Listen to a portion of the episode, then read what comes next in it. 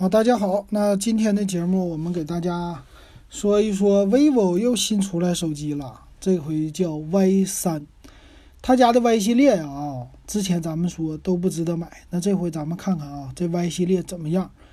那首先来说呢，Y 系列它原来都是什么九一、九三、九五、九七呀啥的，这回呢直接把编号由两位变成了一位，叫 Y 三了。那可以说呢，它一般都是低配的机型。那咱们今天来看看啊，首先来说这个机型呢，它的外观，外观呢比较好看，前面是一个水滴屏，配上一个小下巴。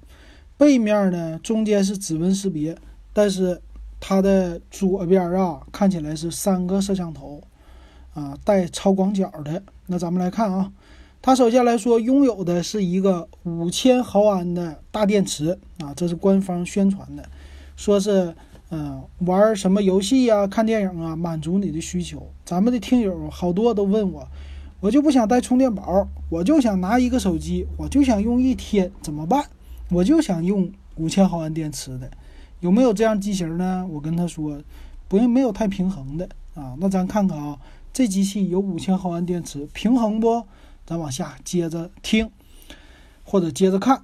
那如果你喜欢我节目，可以加我的微信 w e b 幺五三啊，也可以给我留言，有什么买手机的问题呀、数码的问题呀，都可以给我留言，咱们。互相切磋啊，不能说给你指指导什么的啊。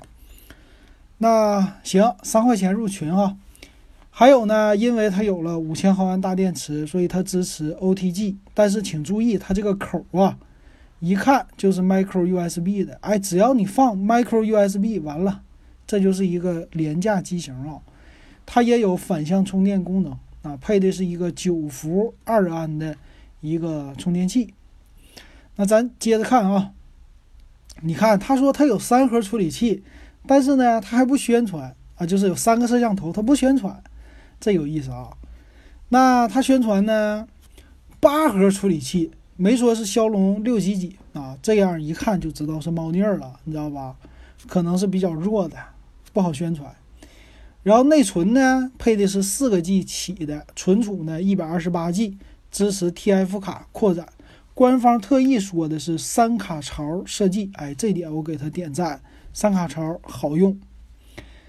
那三摄，三摄是什么呢？是这样的啊，主摄只有一千三百万，但是它的超广角呢还有八百万，啊，你也不能说它的超广角垃圾啊。但是有一个副摄是两百万像素的组成的三摄，可以说 vivo 很会玩啊啊，就。喜欢三个摄像头的超广角的我都给你，但是呢，我还不给你配特别好的啊，主要是为了拉低价位啊。那这超广角那不说了，八百万够用了啊。一般的什么千元机啊，就算是贵一点的两千多的机器，它也是用的这种八百万的超广角。前置呢一千六百万像素啊，这也是可以满足基本的需要啊。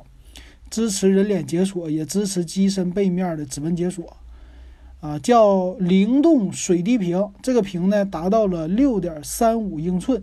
那咱一会儿看看它的分辨率到底是多少，会不会用七二零 P 的屏？它这个机器呢比较便宜，Y 系列嘛，所以定位直接就告诉你有老人机模式啊，就是简易画面。哎，这种呢，它的定位。还是比较准确的，我觉得哈。另外也支持什么打游戏叫 GameCube 的方式，再加上语音助理啊什么的，这个就没什么说的了。直接看看它的参数哈。参数方面呢，它的颜色一个叫孔雀蓝，一个叫出桃粉，一个就是墨黛蓝啊，不是黑的啊。反正一个就是都是偏向于深色的这种颜色，没有极光色。那机身呢？厚度是八点九二毫米，比较厚，重量一百九十点五克啊，重量还算凑合啊。那这里边呢也说它的售价了，售价是一千五百块钱，只有四 G 内存加一百二十八 G 版的。处理器用的啥呢？处理器啊，八核的是 MTK 的 MT 六七六，反正只要是咱也不用特意细究，只要是 MT 的六七系列就这么开头的啊，基本上就是比较弱的这种机器啊，处理器哈。那存储呢，四个 G，刚才说了，但是支持 TF 卡，屏幕也是如我的预料，低端的屏就是一五四四乘七二零的六点三五寸，屏幕够大，但是分辨率不 OK 啊。那刚才说的摄像头呢，前置的一千六百万是 f 二点零的光圈，后置的呢最最大的光圈都是 f 二点二的。啊，那可以说就是非常的普通、非常的廉价的这种摄像头了，支持双卡双待，那后置指纹识别，那他们家没说双频 WiFi 还是蓝牙五点零啊，这些都没说。那售价方面呢，官网现在写的是一千五百块，那我觉得这机器肯定是不值一千五百块的啊。但是呢，鉴于有鉴于 vivo 他们现在的定价非常的奇葩。我觉得这种机型啊，起售价六九百九十九，还算是比较可以能接受的啊。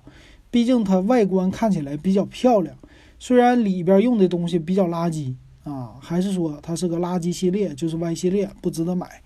你有这个售价，你就直接上 Z 系列了，Z 三呐啥的哈，比这个强多了。那这个呢，你要说给老人买。